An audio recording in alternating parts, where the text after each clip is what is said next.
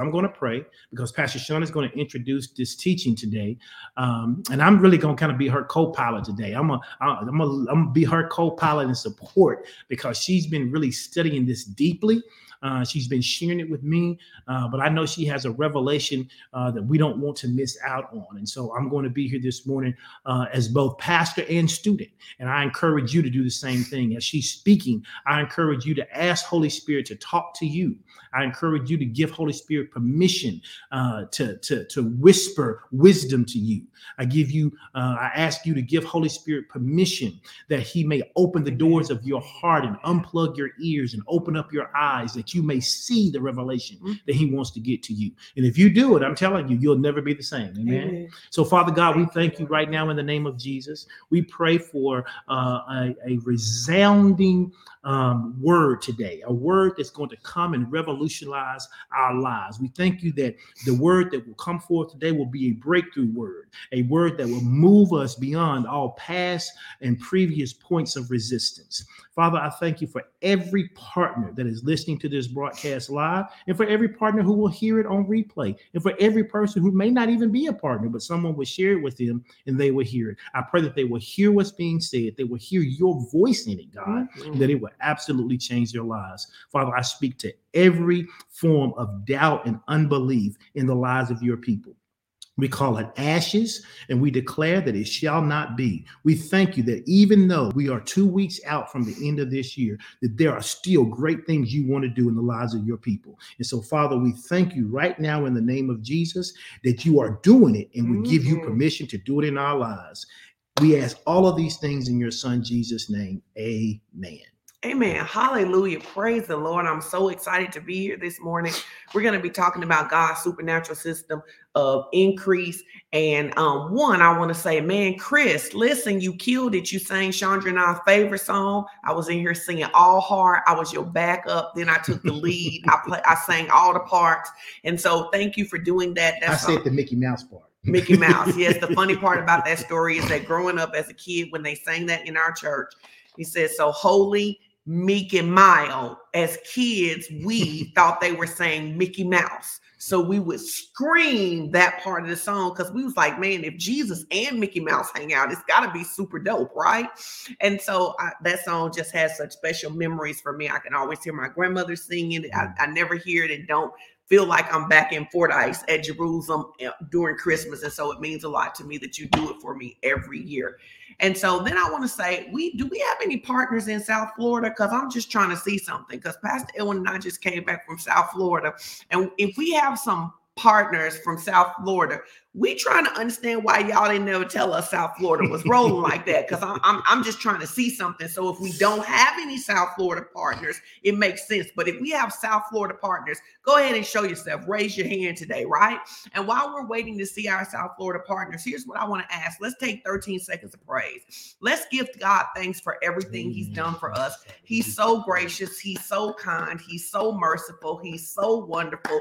He is so completely loving. And we are just so thankful to know him. Anybody glad to be saved? Glad to know him. And I would be remiss if I did not say, did Valley not play though? Yeah.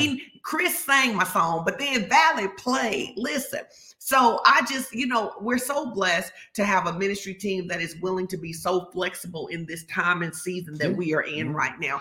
And we're so blessed to have so many partners who stay connected and continue to see the presence and power of God operate in their lives. And so we're excited, but it's almost Christmas. Yep. We're just a few days from Christmas. And we're teaching together. But when Babe said he gonna be the co-pilot, that really means that he would let me teach the whole thing if I don't look over here at him. So if y'all see me looking over here at him, it's because he could jump in. But, this supernatural system of seed time and harvest, God's supernatural system of provision of increase, it's so important to God that it's how he got us. Yes. The Bible says in John 3:16, for God so loved the world that he gave his only begotten son, that whosoever believes in him should not perish, but have everlasting life. The Bible tells us that Jesus is the firstborn of many sons, mm-hmm. right? And so understand this principle is so important that even God himself lives by it. My goodness. That when Adam sinned and put humanity under the dominion of Satan, that God said, I have a plan and it requires a seed. Mm. Now, this is just a little background as we talk about this. Everything God does in the earth, he has to get permission to come into the earth right. in order to be able to do it. Because, and this is where a lot of people get messed up because they go, God is sovereign. Yes, but in his sovereignty, he's given us choice and he's given humanity dominion over the earth. That's why we pray. We pray to invite God's kingdom. That's why Jesus said, when you pray, pray this, thy will be done on earth as it is in heaven. Because until Satan's lease on this planet is up, he literally has the ability to run amok with the people who don't know him. And that's why born again believers have to know our position, right? But think about this. God knew that he needed to get a son back in the earth. Absolutely. He had sent one son, Adam. Right. Yep. And that son had given away his authority. Right. So God kept looking for a man that would say yes. But before Jesus, God also used seed. He wanted to be able to get his son in the earth and he needed legal right to do it. So what did he do? He found him a man named Abraham. And when he found that man, Abraham, what did he ask Abraham for? Yes, a seed. He asked him for his son. He asked Abraham for his son because in order for God to make an exchange to be able to get Jesus back into the earth, he had to have someone who had authority in the earth who was willing to offer their son. And that, as I hear you talk about that, the one thing that I'm often reminded is that not only did God ask for a seed, he always asked for a precious seed. A precious seed. Each of those things you just mentioned, he didn't just ask for something random. You know, he could have asked Abraham for a bull. He could have asked him for a dove. He could have asked him for a lamb. But look at what he asked him for. He asked him for literally the one thing that he and his wife had hoped and dreamed for. That's what he asked him for. So we have to remember that when God asks us something, even if we don't realize it, it's because that seed has significance to us. Absolutely. That's so good, right? And think about this. And this goes into some scripture we'll get into today where it says he gives seed to the sower. Abraham could not have a son. So he literally gives him a son so he can make an exchange with him so he can get Jesus into the earth. Somebody say Jesus, because all of that is about why we celebrate Christmas. We celebrate Christmas because Jesus' birth in the earth. It means that we are going to have the opportunity, or they would have the opportunity. Now we presently have the opportunity to become sons of God. So seed time and harvest is important to God. And God is using it to redeem the world, and we can use it to redeem our world. Indeed. We can use it to redeem our world. Amen. So we're talking about this. And so what's the purpose of this teaching? The purpose of this teaching is to build our faith in God's desire to prosper us and his intentional use of the law of seed time and harvest to dictate how much we prosper. So we've been talking about this for weeks. We determine our harvest. We determine our harvest. Not our salaries. Not our salaries, right? And we know that it's not just money, right? We determine our heart. We sow good seed, marriage seeds. We have a good marriage, right? You sow good health seeds. You have good health. Whatsoever a man soweth, that and that only shall he reap. Now, we're particularly talking about the area of finance because we know that God wants his people to live above financial stress and financial oppression. And we know that finances, money is a weapon. Money is a tool. What do you mean money is a weapon, Pastor Sean? When someone is homeless and the elements of the winter, the elements of the summer, the elements of rain is overtaking them, the ability to put them in a home, that allows that home to become a weapon, right? When we're able to, you know, send someone to college like we do through the scholarship fund, right? So wealth is a weapon, and it's time for believers to believe that our God has made provision for us, right? Absolutely. When you talk about wealth, you know, you talk about the scholarship, and people say, well, why do you say it's a weapon? Because it beats back student loan debts. Absolutely. That's why it's a weapon. And a weapon can be good or bad. You can use a weapon to defend yourself or to hurt someone. We use wealth from the kingdom perspective as a way to defend ourselves against the earth elements. Oh, that's really so good too, because one of the things that the enemy tries to do is to get believers to believe that they shouldn't have money. Absolutely. And so then we get upset. He wants us defenseless. He wants us defenseless, but then we get upset when we see people with wealth doing wicked things, mm-hmm. where if someone had wealth, they could make a decision. Yeah. I was at a real estate conference earlier this week, which is really how we ended up in Miami. And one of the presenters said something that I thought was so good. He said, if you think that a neighborhood is has too much crime, right? Buy up the apartment buildings and change the culture, mm-hmm. right? And I was thinking, what a powerful thing. Well, how do you got to have resources to buy up apartment complexes, right? Mm-hmm. So wealth is a weapon. But let's go back, because we can always go back to the beginning to see God's intent. God, put this in the comments, say God never intended for humanity to struggle financially. God never intended for humanity to struggle financially. Struggle is not the will of God for your life. Amen. And God is looking for some believers that are willing. The Bible says the blessing of the Lord maketh rich and adds no sorrow. He is looking for some believers who are willing to be made rich by him, so that we can go out here and be a demonstration of his goodness in the earth. Because just like God needed Abraham in order to be able to get his son into the earth, God is going to do things. He's going to bless people. He's going to do that through other people. Mm-hmm. Amen. Amen. Amen. So let's look at Genesis 1, 26 through 29. We actually should do 29 too.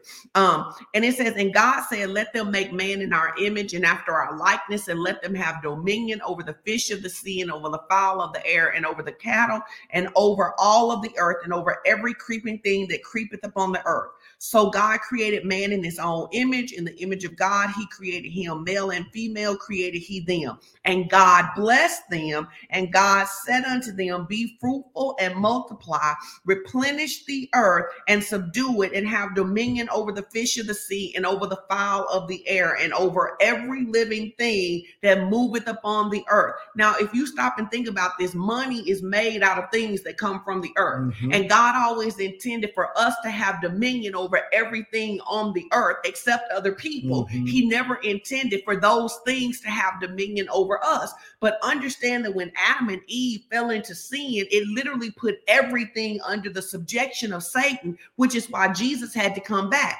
So you know, sometimes people are like, well, Jesus didn't come to make you rich. Well, Jesus came to put you back where you would have been had sin never came in. Amen. And if you go and you continue to read, then you'll find out that God gives them gold in the Garden of Eden. Yep. He gives them gold before they ever actually need gold to trade. Why? Because God always has resources available to us. But 29, which typically when we're talking about this, verse 29, it says, and God said, behold, I have given you every herb bearing seed, which is upon the face of the earth, and every tree in which is the fruit of the tree yielding seed. To you it shall be for meat. So he's giving us a principle. And I love this if you go back. So what is the first two things God gives humanity? He blesses us and he gives us the ability to get provision. Say, I am blessed and I have the ability to get provision. I am blessed and I have the ability to get provision. Now think about what he says. He says, I'm going to make you, I have blessed you, I have empowered you, I'm going to make you what? Fruitful. Mm-hmm. That means it is not the will of God for us to work every day, run out of money, work 40 hours a week, still can't pay our bills, can't have any savings, can't take a vacation, can't be a blessing to anybody. We are a fruitful people. Say that. I'm going to have you make a lot of confessions today. Say, I am a fruitful person, right? I am a fruitful person. That is not just having kids. Mm-hmm. That is not just having kids, although we did try to test the limits of that, but that is not just having kids, right? Then he says, I don't just want you to be fruitful. I don't just want you to bear fruit. I want you to multiply. Yeah. Meaning everybody knows that multiplication goes faster than addition, right? It means that God is not looking for it to take 30 years for you to be able to afford to buy a home, or 30 years for you to be able to afford to buy a new car. He has given you the ability to multiply. Say, I am a multiplier. I am a multiplier. I am, so I'm fruitful. I'm fruitful. And I'm a multiplier. And I'm a multiplier. He doesn't stop there. He says, I've given you the ability to replenish the earth. Replenish, that word means to fill. So where there is emptiness, where there is lack, he says, listen, I have given you the ability to be a fruitful person. I have made you a multiplier, and I have given you the ability to fill the earth. And then he says, subdue it. That means whatever would interfere with my ability to make progress in any area, including my finances, I can subdue it. Why? Because I have dominion. Yeah, one translation I read one time, it said take control. I can take control. Take control. If something is going counterintuitive or counter to the way that God said it's supposed to go, then as a ruler in the earth, it's my job to take control. And the challenge is for many of us, we don't see ourselves as God sees us, right? So when we're having financial challenges, because we think that's just normal, because we think we need someone else to rescue us, we don't always use the tools that God has given us to change it. He says, so I made you fruitful. I made you a multiplier. You can replenish. You can subdue. You can have dominion. And guess what? I have given you seed. Yeah. And by your seed, you can determine your harvest. Now, you may be thinking, how do I know this still exists? Well, Genesis 8:22 in the Good News translation, what does it say? It says, as long as the world exists. Does the world still exist? It still exists. I'm here. Still exists, right? It says there will be a time for planting and a time for harvest. There will always be cold and heat, summer and winter, and day and night.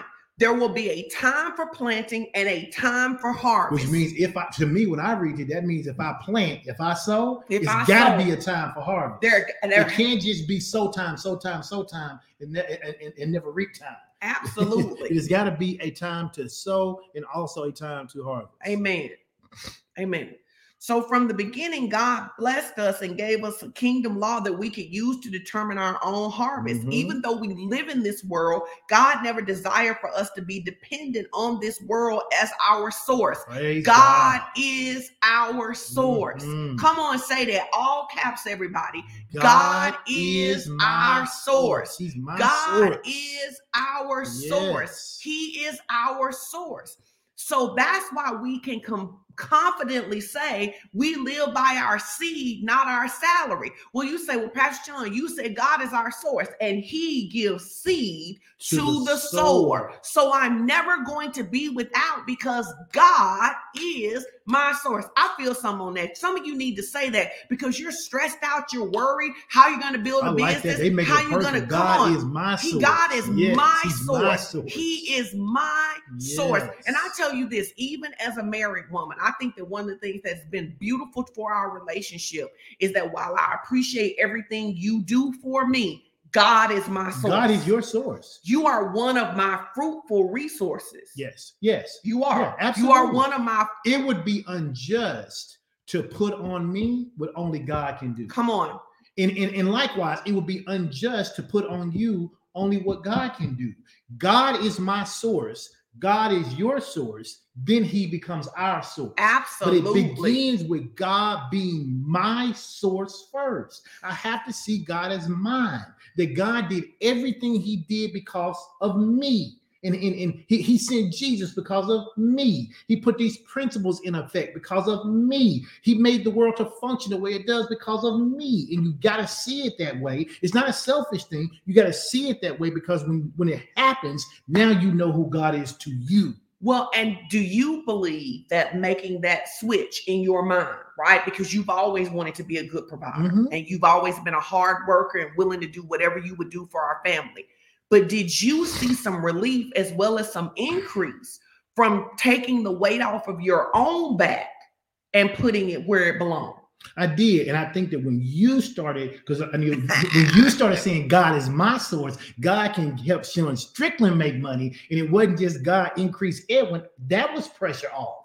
And so now it's like, okay, now he my source, now he your source, then he becomes our source. Well, and it's funny because, you know, this may be one, you need to know this if you're single, because you need to understand you don't have to have a spouse to prosper. You sure do not. You do not have to have a spouse to prosper. Sure do not. Right. But I think the other thing too is that I didn't realize the tremendous amount of pressure you felt anytime I would say I wanted something, because you felt like you had to get it for me if I wanted it, especially during the years when I was home with the kids, right? You felt like, but one of the most powerful things for me is when I realized I'm a sower too. Absolutely. I'm a sower too. So, and this will help some families. Man, listen. There are times we went on vacation, but it wasn't in your budget. Right. It wasn't in the working budget for the family, but I'm a sower. And so as a result, I'm a sower. So I believe God for us to be able to and go so on vacation. You get harvest, that's what we did. That's what, absolutely. Right. And so this can really help. So, because I think a lot of stuff that we've been pitched as the American dream is really just a form of bondage. So what you do is you have a lot of people, head of household, whether it's the man or the woman is a single woman, head of household, and you feel all of the pressure to provide. Tell your neighbor, say, it's not my job to provide. It's my job to obey God. It's my job to obey God. And when I obey God in this area of seed time and harvest, what's going to happen is that Pastor Edwin and I, we've been talking about it. We've been doing it probably for 15 years, which is that we live above our income. Because why? God never wanted us to have to depend on the world as our source. He knew that the world would be limited in what it could offer us, because in the world, there was an adversary who wanted to keep resources from us. So God says, don't pay attention to the adversary in his kingdom. Come over to my kingdom where there is never a shortage. There is never a recession. There is never a lack. He says, and I can provide for you as long as you're willing to live off of this kingdom rather than the world's kingdom. So which kingdom are you going to live off of? Choose ye this day. I get it. You got a good job. I get it. You know how to budget. I get it. You got an IRA and a retirement, but how many of you know that's good? All that's good, but it's never going to be enough to fund everything God desires to do. It can't be your source. It cannot be. It must be a resource. It must be a resource. Yes. It must be a resource, right? Absolutely. And so he never intended for us to struggle. He always intended for us to have everything that we need. Yep. And Pastor Edwin and I really live by this principle. Yesterday morning, we were still in Miami. It was still 80 degrees. Yeah, we were in, Bayside. Don't worry, we going back. We about to love Miami the way we love Vegas, okay? Anyway, so someone, when I wake up the next morning, Saturday morning, someone has sent me money and said, I want you and Pastor Edwin to have lunch on us, right? And so we go and have brunch. And when we go and have brunch, it's a young couple there and they have two kids. And, you know, and those kids, you know, kids are, they're not acting out or anything, listen, when you get married and you have kids change all the brunches, especially when you got a 30-minute wait with kids, right? Like it changes all of the brunches, right? And so so Pastor Edwin paid for our food, and so when we got through, I said to the waiter, I said, who's their server? And he said, it's me. I said, I want to pay for their meal. And he said, well, what did he say, babe? He said, why? Just like that. He said, why? I said, well, we need to come to Miami more because they don't know nothing about seed time and harvest down here. And I said, because I remember we have 5 kids. I remember what it's like to go out to brunch or lunch or dinner with them. And then he got it, right? He was like, oh, okay. Right. And so, and I gave him a tip too. He was all shook, right? And so he said, can I tell them? And I said, yeah, when we leave, you can tell them what we did, right? I am telling you guys that the reason we're always going to have food is because we always sow it. The reason we're always going to have gas is because we're always being a blessing to somebody, putting gas in their car. The reason we're always going to have a home is because everything reproduces after its own kind. Yeah, and when you were reading there in Genesis 1:29, that really is what he's talking about. It says, and God said, behold, I've given you every herb bearing seed, which is upon the face of all the earth. And then he says, and I give you every tree. He says, and in the which is the fruit of the tree yielding seed. He says, to you it shall be meat. And that word meat there, if you go back and look it up, is the word resource. He says, literally, not only have I given you seed, not only have I given you trees, he says, but I have given you additional seed so you can get additional trees. He said, and this seed and the tree is going to be for your resource. Yes. That's what he means when it says God gives seed to the sower and bread for him to eat. God is not just saying, I'm going to give you money to sow. He says, listen, I'll give you resources to be good to other people at the same time while you're living and eating good. Amen. He says, and then while you living and eating good, he says, because you sown what I've told you to sow, he said, that harvest is going to come in. He said, it's going to come a time in your life where you have sown so much and lived so good, you're not going to know which one is taking care of you, me or your seed. He said, because it's going to come in so fast, it's going to overtake you. It's literally going to be time for you to receive harvest. When it's time to plant, you're going to get a harvest when it's time to reap. He says, you're going to literally go from one place to another. That's why for years we said blessings on top of blessings, on top of blessings, on top of blessings. Because when you get into this habit of living a life of a sower, God, the Bible says, is unwilling to do without a what? Quick, prompt to do giver whose heart is in his giving. When you become that kind of sower, and he already promised to give you resources, so he's giving me resources to sow and resources to live on. I can never come up short. And this is so important, because if you look at what's happening in the world, they're talking shortage everywhere. So you've got to make a decision. Are you going to go along with their saying, go along to get along? Or are you going to say, no, I live in a supernatural system, right? And here's the thing, what you were just talking, which is something maybe we'll do it before it's over, is Amos 9. Yeah. Blessing on top of blessing. So what has happened for us, guys, is that in time, over time, we have put enough seed in the ground that we are having harvest in every season. Now, understand that farmers know this, right? Yeah. Because a farmer may be somebody, he grows some corn over here, he grows some grapes over here for wine, he got some cattle over here for this. But what happens is that if he puts enough stuff in the land, he's going to harvest, or she's going to harvest in every season. Absolutely. So what you have to do is you have to become so consistent at this that there is harvest in every season. And I want to encourage those of you who've only been doing this for a year or only been doing this for a couple of years. Don't let go of your faith. And listen, I remember Pastor Cynthia. Don't become weary in your way of doing. Yes, I remember Pastor Cynthia teaching me years ago. She says, in the kingdom, she says, in the earth, there are plants that only bloom one time, right? They're called, what are they called? Perennials? I think they are. They're the plants that they only bloom one time. So you have to plant them every single time, right? And then there are plants. For example, if you have an apple tree, you don't have to replant an apple tree to get apples again. Right.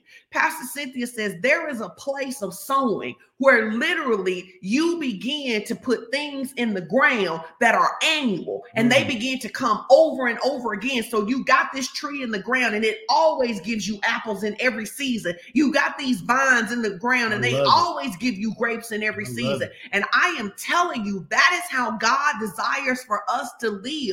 So that literally we have so much. Is that not what Malachi says? He says, I will open up the windows of heaven and pour you out an empowerment. You won't have room enough to contain it all. Literally, you'll be giving away. And I prophesy over us that there is going to come a time in our lives where we literally will sow more and give more than we live off of, but we will live better than we've ever lived before. Come on, somebody ought to take that. That down years and years ago, and we said that we wanted to be able to live off of 30% of our income, but we wanted that 30% to be so significant that we live better than we ever lived. Absolutely. And people say, why would you want to just live off 30%? Because, baby, do you understand that 30% of what God intends for us, you can do everything you ever need to do, and that other 70, you can fund everything He wants you to fund. You can fund it all. Yes. And I believe God is looking for some people, but here's the thing. Babe, let me ask you a question. Do you know somebody who loved Jesus and still broke? I know a lot of people who love Jesus and still broke. We used to be those people, right? We used to be those people. Why? Why do you think that there's so many people who love Jesus, but they're still broke? Because God is no respecter of persons, but he is a respecter of principle. Come on, somebody. And when God lays out a principle, that principle must be followed. And it doesn't stop his love for us if we don't follow it, but there are tangible results attached to his principles. We say all the time, on the other side of your obedience is what? Provision. If I'm looking for provision in my life, I've learned to obey God. Mm-hmm. When I obey God, the provision to carry out his vision is always there. And so that's the reason that you can love God, but still be broke, because you can love God, but not understand or know or follow the principles. But ignorance is no excuse. Just because you don't know, don't mean that he's just going to say, well, you didn't know, so let me go ahead and give this to you. Now, God is good. And there's a whole lot of stuff that we get that we certainly probably don't deserve or we didn't follow it properly. But at the end of the day, as you grow and become, you need to understand the principles of God and then follow those. No, one of the things Romans 12:2 tells us to be transformed by the renewing of our mind. And one of the things that we can do sometimes is because we see something in abundance, we establish it as true. So for example, I grew up in a church that didn't have healing. So as a result, when people said God doesn't heal anymore, it made it easy to be like, well, maybe he doesn't, because something showed up in my church in abundance, right? In the kingdom, we have seen poverty in abundance. And so what often happens for believers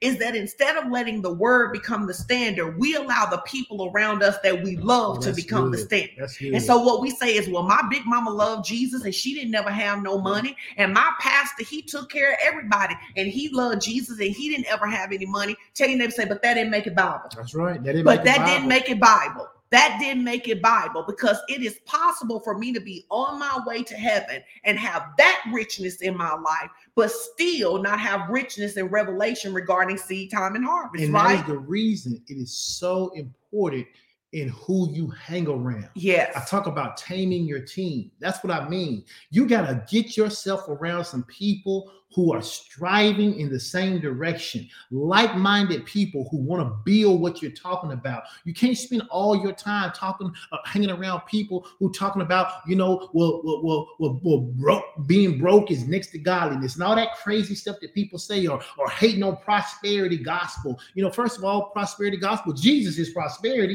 That's the most prosperous thing you can do. Put that in the comments, say Jesus is prosperity. Jesus is prosperity. Jesus is prosperity. So you can't hang around people who got that mindset and doing those kind of things. You got to hang around the kind of people. You got to build the kind of team that says, hey, you know what? We don't care what it looks like, even in our own life. Amen. Whatever the Bible says is what we're going to choose to believe. Now, there were times we looked in our bank account and it didn't look nothing like what the Bible said. But you know who we chose to believe? The Bible. Even if we weren't looking like it, the Bible.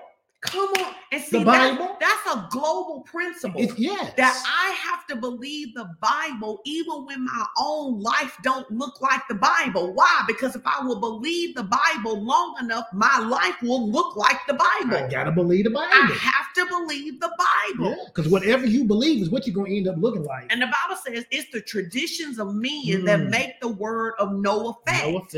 So what makes the word powerless for so many people is that you have been conditioned to believe not just that poverty is normal, but that it's also holy, godly, humility, righteous in some way. And here's the thing, nobody probably really wants to struggle, but if you have those kind of beliefs on the inside of you, they will cause you to sabotage yourself.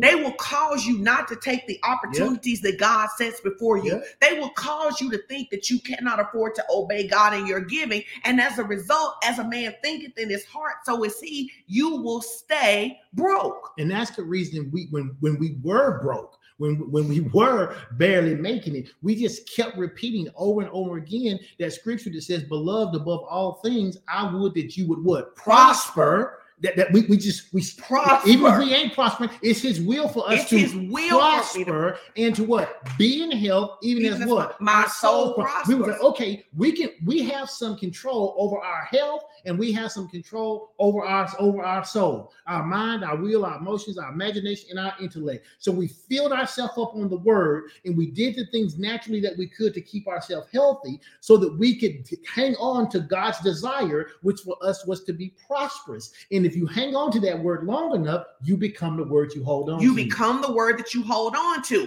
So we want to just encourage you this morning, right? Because you're going to have to make a decision, because it is possible for you to love Jesus and spend all your days in financial struggle. But you don't have to.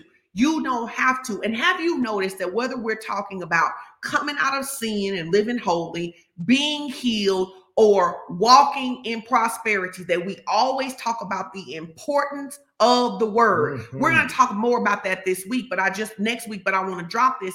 I believe it's in Mark. It tells us the sower soweth the word. Mm-hmm. The only reason this works for us, the sowing of the money seed works, is that it is attached to our belief in the word seed. And I think that's a salient point that you people have to realize. It is why when we talk in Corinthians and we talk about them giving their way out of poverty, the scripture says, but they gave themselves first to the Lord. In other words, they gave themselves first to the word. They gave themselves first to God. The money sowing of the money seed works to us because we sowed the word in our life first. You gotta have this isn't magic. This isn't Jack and the Beanstalk. This isn't Aladdin. You're not going to rub a lamp. You're not going to pull a lever and say money cometh and it just starts working. You got to give yourself, your life to the Lord. And when you give your life to the Lord and you begin to walk out those principles, then you begin to sow in faith, that's when you begin to see the results. It's not just about throwing money at a problem. Amen. And it's important to understand this because some people may not understand this. Well, I have given my life to the Lord. But what about your checkbook? Yes. And what about your income statement? And what about your mouth? And what about your debt? Yes. Have you given though? I know you've given your soul, and if you die, you're going to heaven. But when it comes to your bills, I can remember early on when we were coming out of this, mm-hmm. and literally before we would pay our bills, we would sit down and pray and ask the Lord to show us wisdom about which bill to pay when. And it wouldn't make sense because the due dates are on the bills, right? But how many times in doing that did the Lord instruct us to do something that didn't make sense? And then we would find out we had a credit at the thing that we were going to go and pay. Why? Because somebody paid something for us.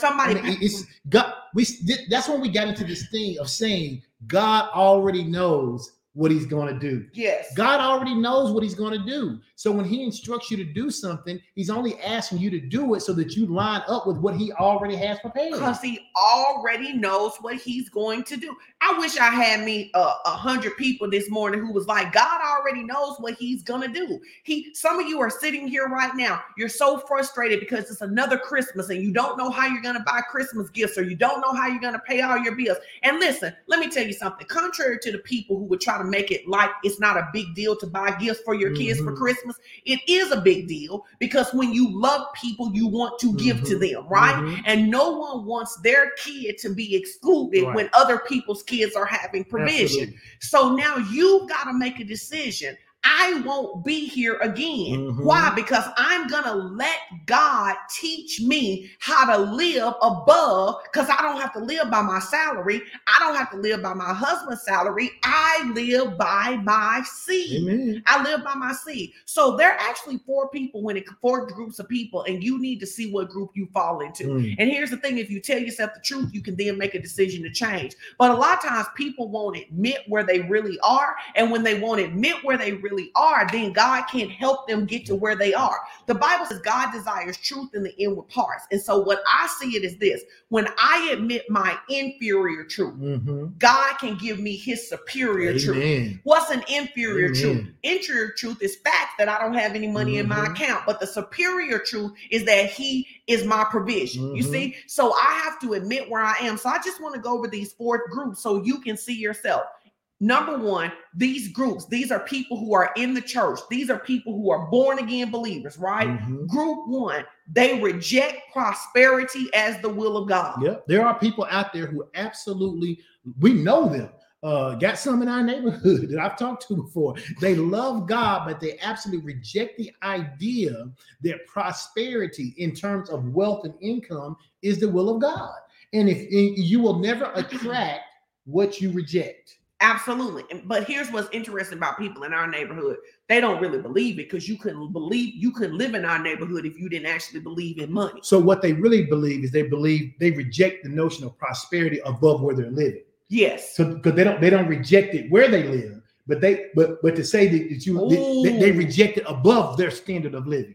So it's okay to have two $40,000 cars, but not two $150,000 cars. So how many of you, maybe you're having an aha that maybe God cannot shift you to the next level, because while you may not have rejected prosperity in totality, mm-hmm. you have rejected prosperity above the level where you live. Above your comfort zone. And so what happens is we see this all the time when people will say to somebody else, that's too much. Mm-hmm. So people will say, so-and-so, Bill Gates ought to give away his money. That's too much. But the truth of it is that in America, we have more prosperity than most people in the world. Oh, yeah. But we're not saying that we should give away what we have, right? So are you in the number one group that in some shape, form, or fashion, you have rejected prosperity as the will of God? Not me. Number two, but probably at some point, I've been in every one of these groups. Number two, they are skeptical of kingdom prosperity. Now, I used to be in number two. You used to be in number two? I used to be in number two. I used to be in number one. I was in number skeptical. So talk about being skeptical of kingdom prosperity. Well, because, this is duly noted for people who know me, and I've said it before. The idea that I was going to take my resource, right, and sow it into someone who had more than me already just didn't make any sense. And it didn't make any sense because I didn't have any spiritual understanding of it. And to me, I saw it a lot like a multi-level marketing scheme, right? I saw it in my own, and I'm just being honest, in my own stupidity, I saw it like, okay, so you get a pastor, and a pastor gets 50 sons, and then 50 sons go get 50 sons, and then 50 sons go get 50 more sons, and then they have a conference, and everybody gives up. But what I didn't realize, what I missed out of that, was that there is a biblical principle that is clearly stated that the lesser is blessed of the greater. That literally, when you come into kingdom prosperity, I'm talking, you got to step out of this world system. And has the world taken this principle and perverted it? Sure, it has. The sure, church it has. Too. Well, yeah, but I'm saying if your first interaction is with the world though, before you come into the kingdom. All you have a reference for is what's in the world. That's a good point. All you have is what's right. Most people don't come into the kingdom in the world. They start off in the world, and they see how things work in the world, and they see how people do. So you bring that same mentality with you into the kingdom. And if you don't let God recondition you, then you see the kingdom workings as something that's false to the world, when in reality, it's the world that's false to the kingdom. Ooh, that's good. And that is the reason that I used to be skeptical of kingdom prosperity, until God began to walk me through and show me in scripture that this was his way and that the world had perverted it and not the other way around. Well, and what's really important is that you had to be open to study scripture to let God introduce you into new truth. And here's how cool God is.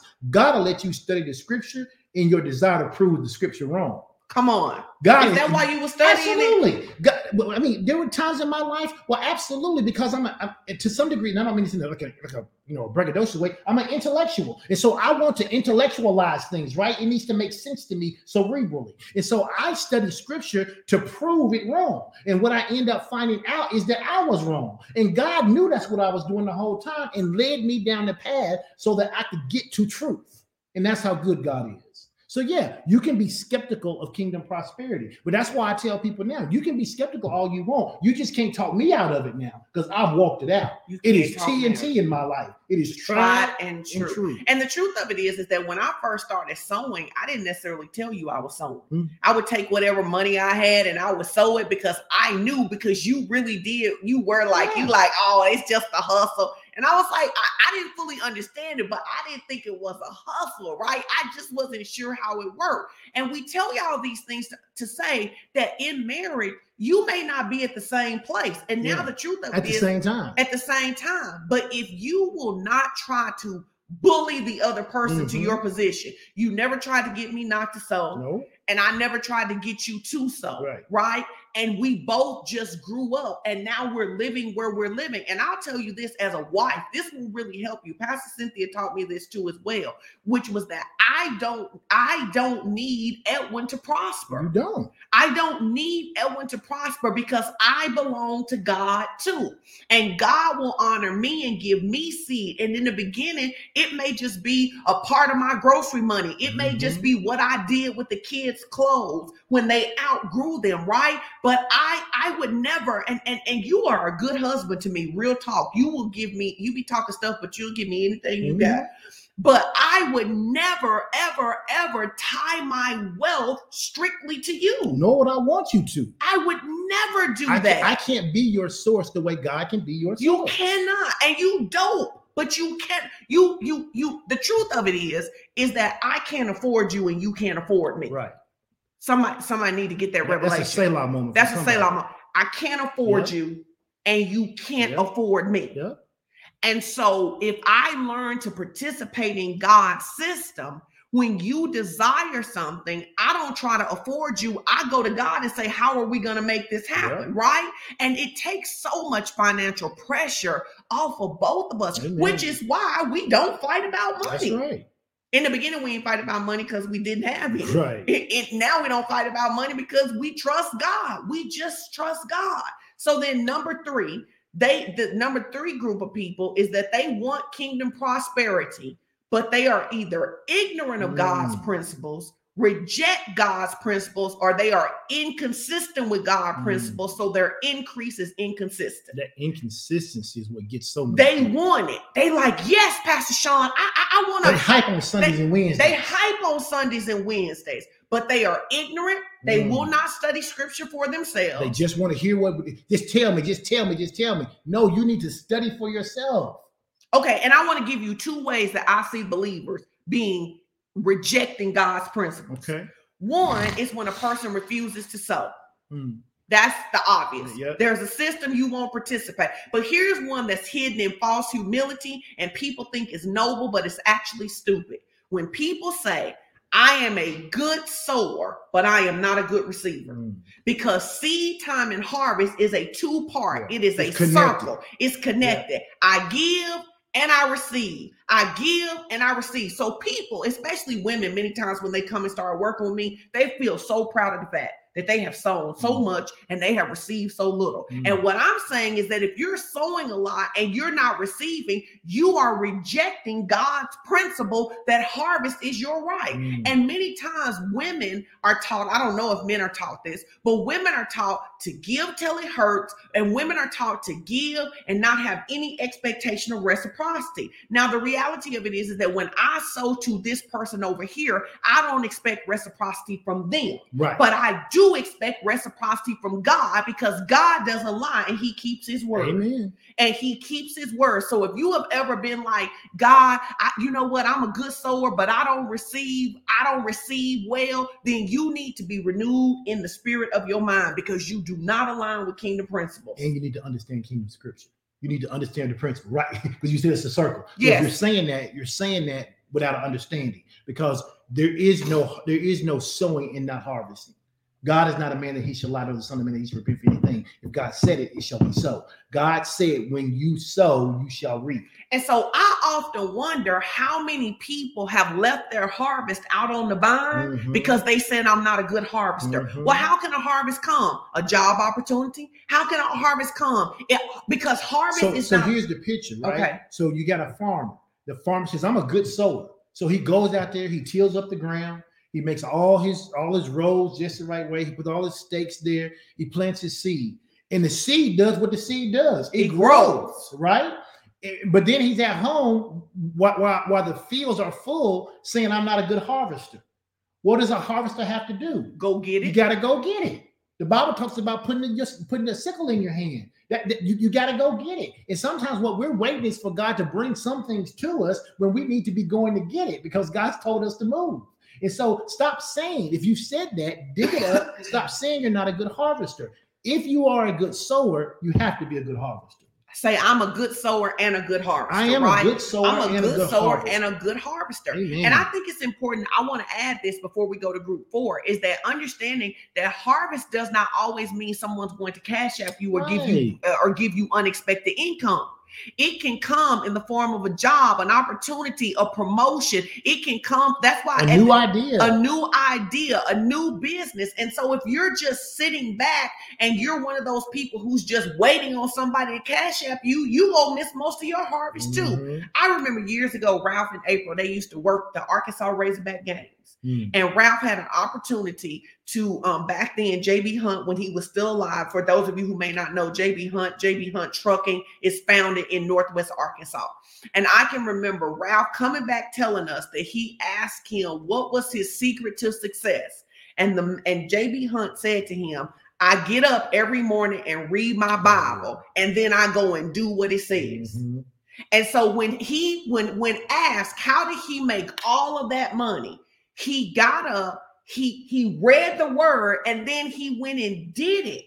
You got to do it, right? Ooh. So then this is group four, and these my people right here. If you in group four, holler at me. They are the people. We believe in kingdom prosperity. We believe it. Everything we got. We have experienced it. Yes. And we are looking for more. I'm in group four. If you in group four, just put the number four in the comments. Just put the number four. I am thankful. I believe. I'm so glad that God gave me a system that I didn't have to be relying on the government. Mm-hmm. I am so glad that God gave me a system that I didn't have to be limited by my husband. I am so glad that God has given me a system and I have experienced it, baby. And let me tell you something, I'm looking for more. Mm-hmm. Why? It's still too many hungry people. It's still too many places I haven't been. I still haven't given as much as I wanted to give. Amen. I'm telling you, a Pastor Edwin said he going for the double. And one of the words that we have for Soul Shift is that we're going for the double this year. Right? And so you got to decide what group you're in. But if you've decided you're in group four, then you must see, if you in any of these other groups, we can't do anything to you but keep teaching, right, and hope that you'll get a revelation. Right. But if you're in our goal is to move you to group four. We want everybody to be in group four. We flew back from Miami to be here today to move you to group four. Listen, I want everybody.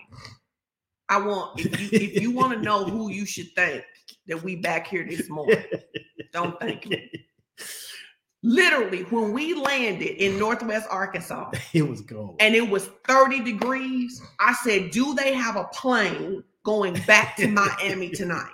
They did not have a plane going back to Miami tonight. Everybody, if you know me, you know I can't stand to be cold, right? So I can't stand to be cold. So you decide, are we in group four? In group four, how do I get to group four? I make a decision. Mm-hmm. I decide that I believe seed time and harvest is true. I'm going to learn how to operate in it. I'm going to do it consistently, and I'm going to get the fruit from it. Listen.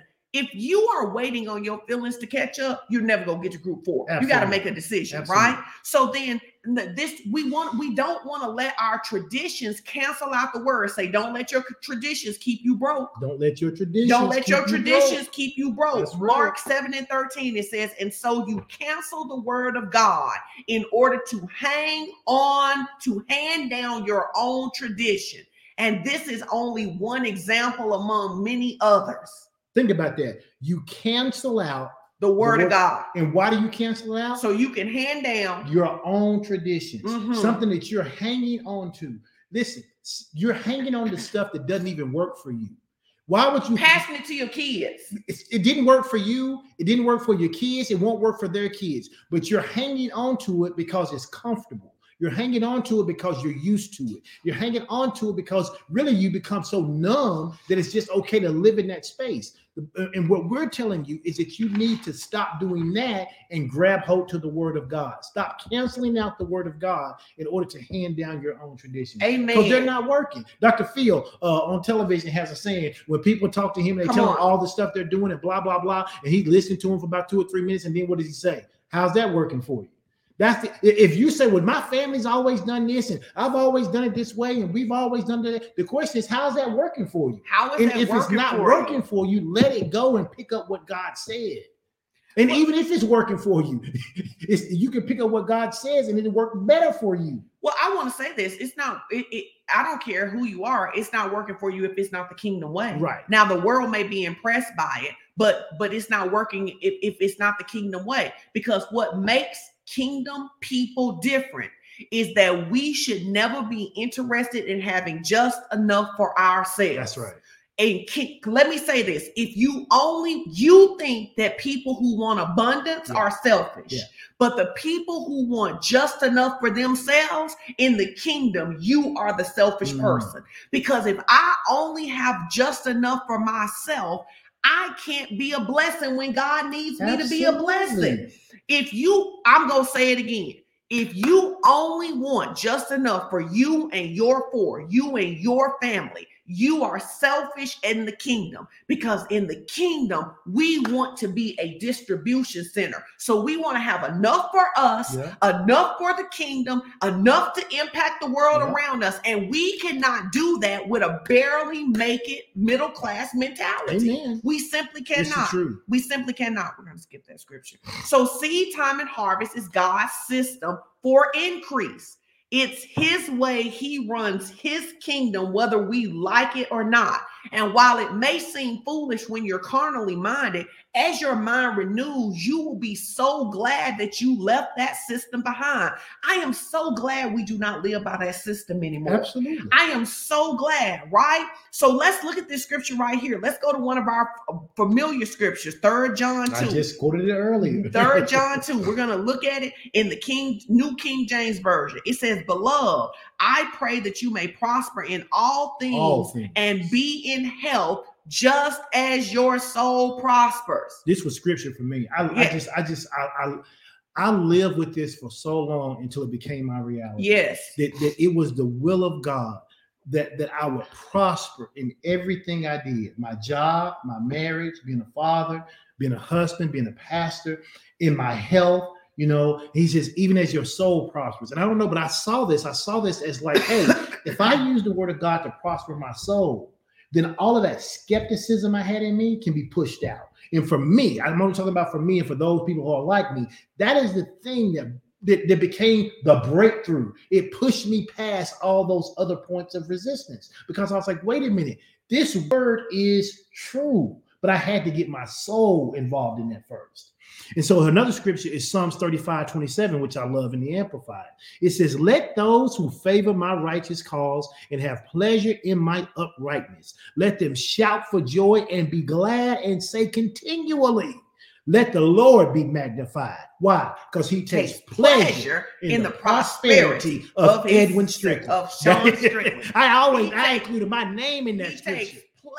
God takes pleasure in Edwin Strickland's prosperity, not just my money, but he wants me to be prosperous again. Because remember, our tagline is what? Teaching you to walk in love, live by faith, and experience God's prosperity in every area of life. He said, so for me, I was like, he takes pleasure in me experiencing prosperity in every area. He says, let those that favor my righteous cause. Mm-hmm. It's a righteous thing to God for money to be distributed. Yes. It's a righteous thing to God. He says, so if you don't have any, he says, if you don't favor his cause and have pleasure in his uprightness, he says that he doesn't take pleasure in you. Right. See, you got to read scripture and see what qualifies you for that. He said, this verse right here says, I'm looking for the people who favor my righteous cause. I'm looking for some people who say, I know prosperity is a good thing. I know wealth is a good thing. I know increase is a good thing. Why?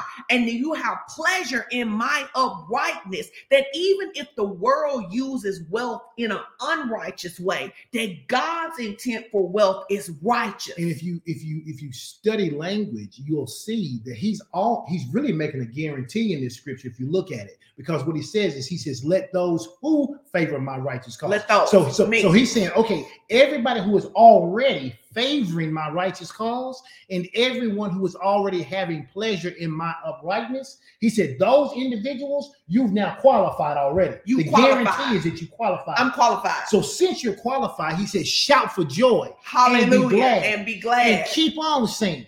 Let the Lord be magnified. He says, why? Because he takes pleasure in your prosperity. In prosperity. Why does he take pleasure in your prosperity? Because you was already doing the first part, which was favoring his righteous cause. And I think that that's the thing that people don't realize. Like, you can hustle a lot of people, but you can't hustle God. And so this thing that you know, I say to people sometimes, and they get a little salty with me, right? But I say to people, God is looking for people who want to do righteous work. Mm. Now, first of all, God cares about your family, and your family is righteous work. Absolutely. We have scriptures that he says that he believes absolutely. That a righteous man leaves an inheritance for his children. So this is not about me living as a pauper in order to be a blessing to other people, because it's enough for all of us. Right.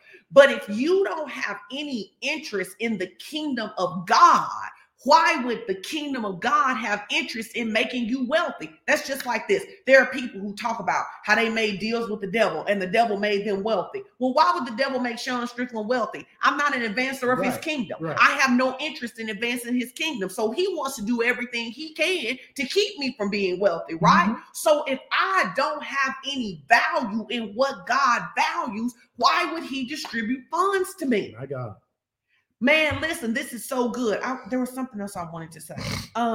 So if you qualify for this scripture, do what it says. Do what it says. Give a shout right now. Mm-hmm. If you qualify, give a shout right now. Give some fire. Give some fire. Give some hearts. Lord, I thank you. God, I bless you. God, I appreciate you. And now let's go to Luke 6:38, the New Living Translation. It says, this is why you can't hustle God.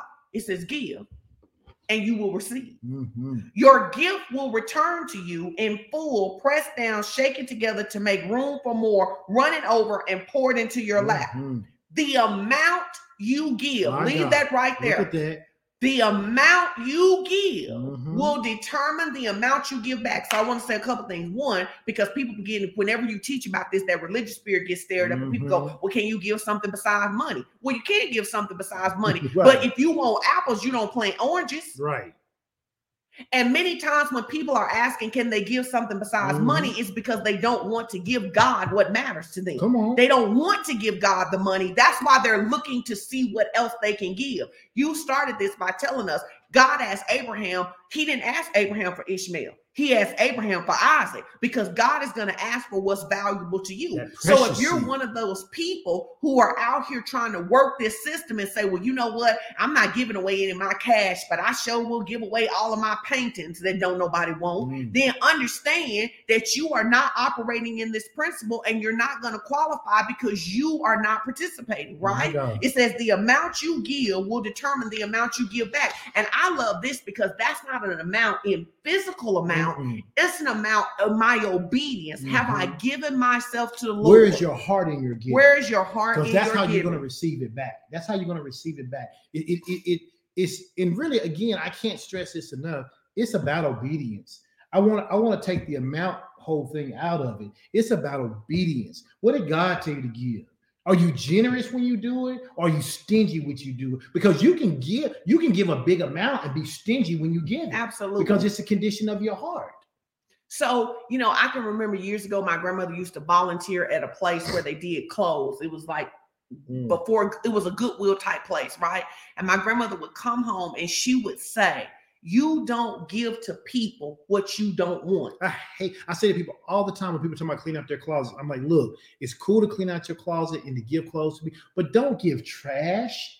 Don't give them people that jump. Don't give them something that's got a hole in it and it's ripped in the seat and it's got stains on it and it can't get it. You don't. That's not what you give to people. You don't give that. You don't do that. You give something that you would want to receive. So if you give, if you've been a giver that has said, you know, they should just be glad that they get anything, you should repent.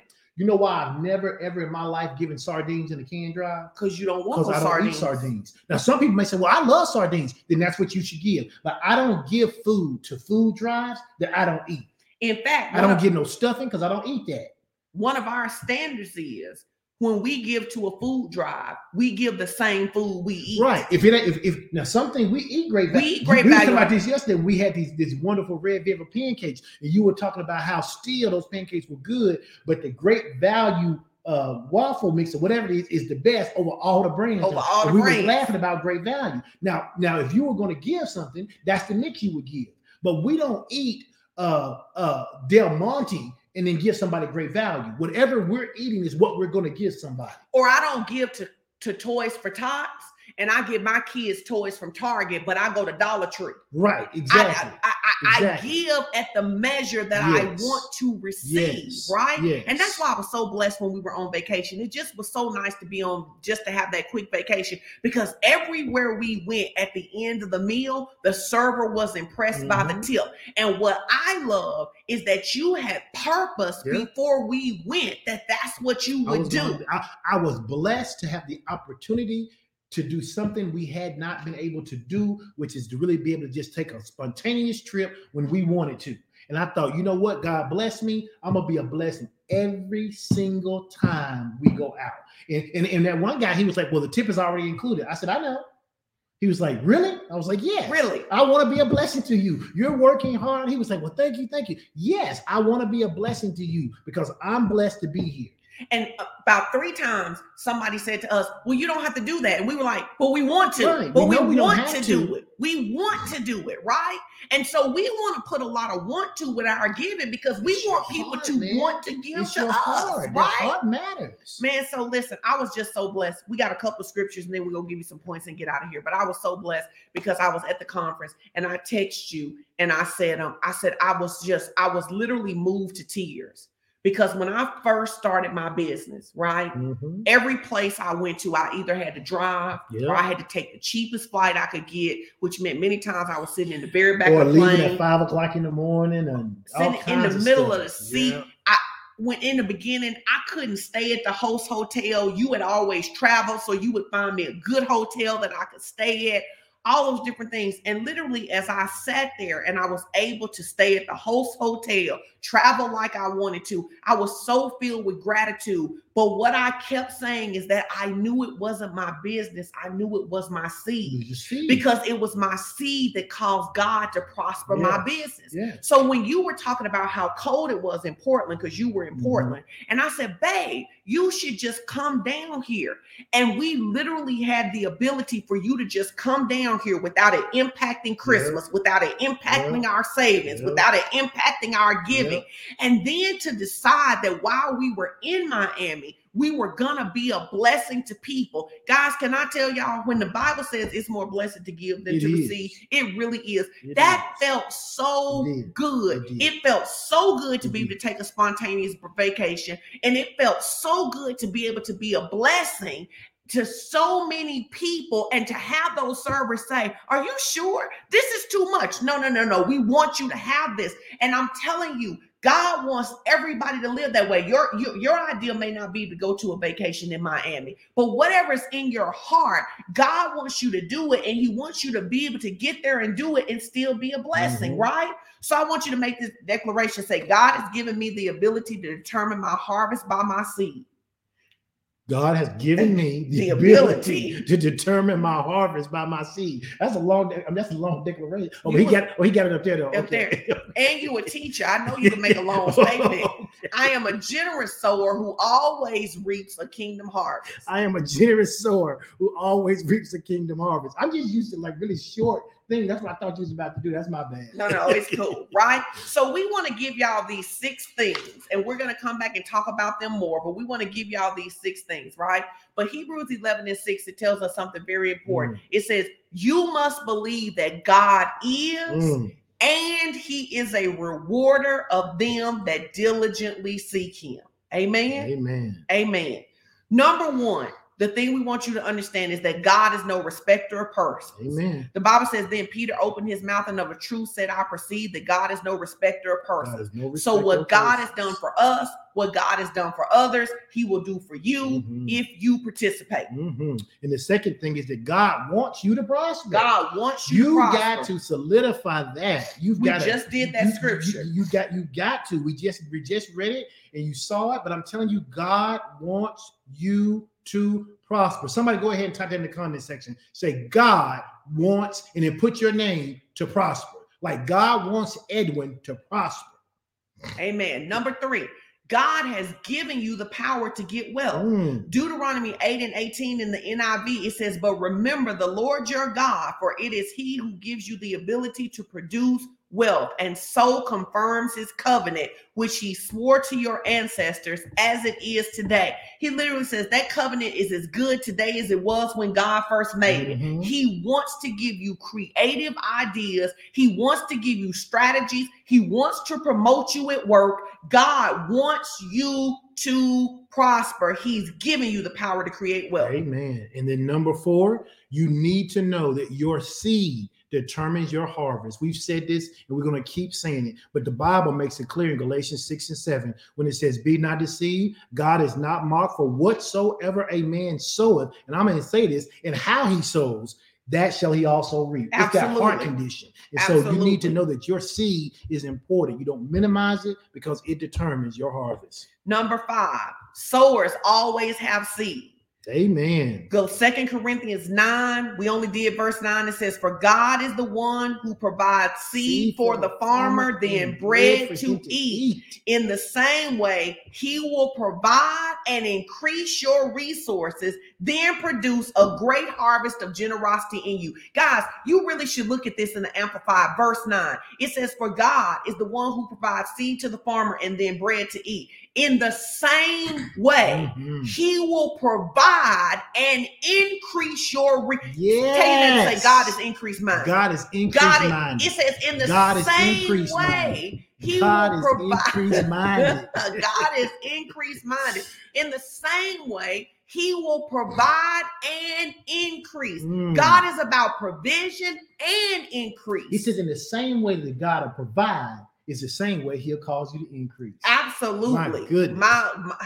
Oh God. That's listen, good. I done got tongue tied. I got so excited up here. He will provide and increase your resources and then produce a great harvest. Amen. Right? And then number six is sowing is how we overcome lack. And this is kind of where we started, is where we put our stake in the ground when we were talking about 2 Corinthians 8:1-5.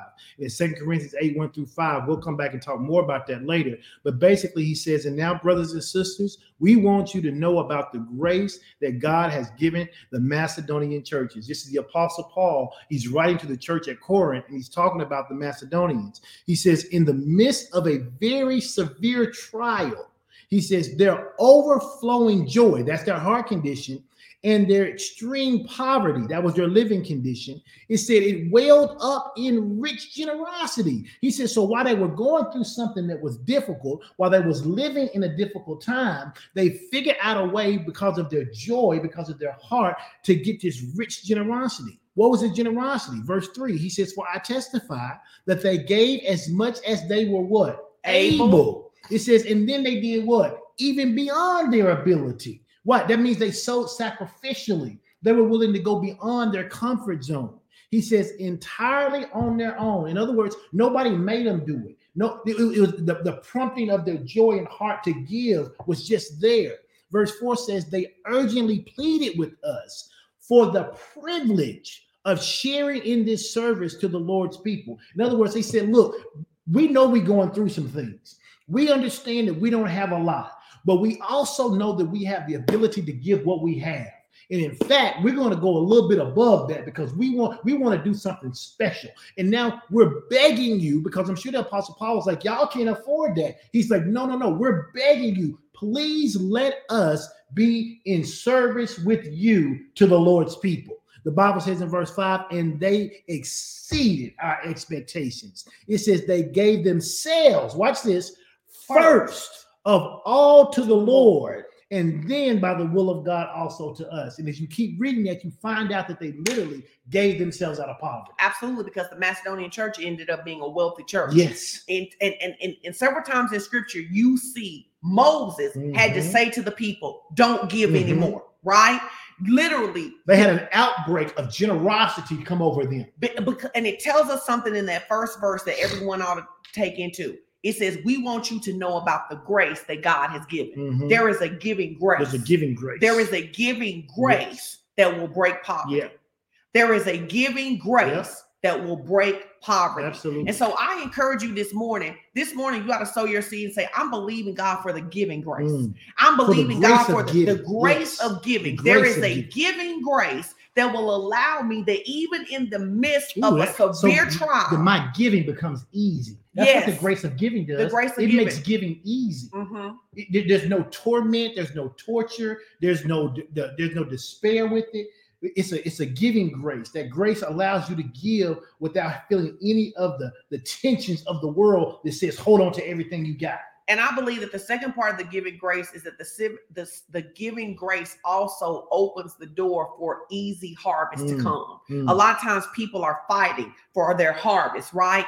And so we're believing God that as you begin to give, as you give with this heart, that it's going to be easy for you to receive. Amen. It's going to be easy for you to receive, right? We're going to start with that part of the scripture next week, right? We challenge you to take God at his word and make a decision from this day forward that you will give God first place as your source and that you will intentionally choose to participate in his system of seed time and harvest.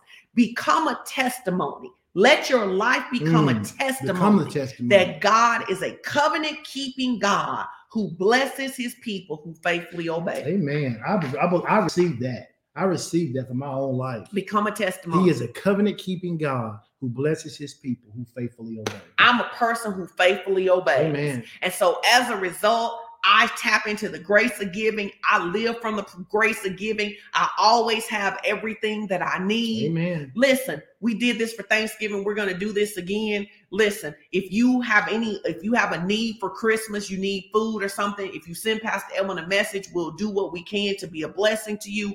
Listen, we're so excited about giving. We were sitting at brunch yesterday thinking about how we could be a blessing to people, because it gets to the point where you shift from looking at who go bless you to we actually went beyond thinking about it and started planning. We started planning for 2022 of what we're going to do as a ministry to do more than we did in 2021. And what we did in 2021 is really more than we've done in ministry in 20 years. And I love how God did that. That literally we get to 2020 because we started the ministry in what, April of 2000, was it? Mm-hmm. April of 2000, we started the ministry. And literally you can add up everything we were able to do for people in terms of the last 20 years. And then we exceeded that in 1 year in 2021.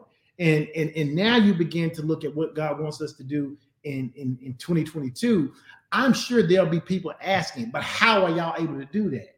Because there's a grace of giving on our lives, and there's a grace of giving on the lives of FOC. And therefore, you as a partner have every right to tap in to that exact same grace on your life, that grace of giving. Amen.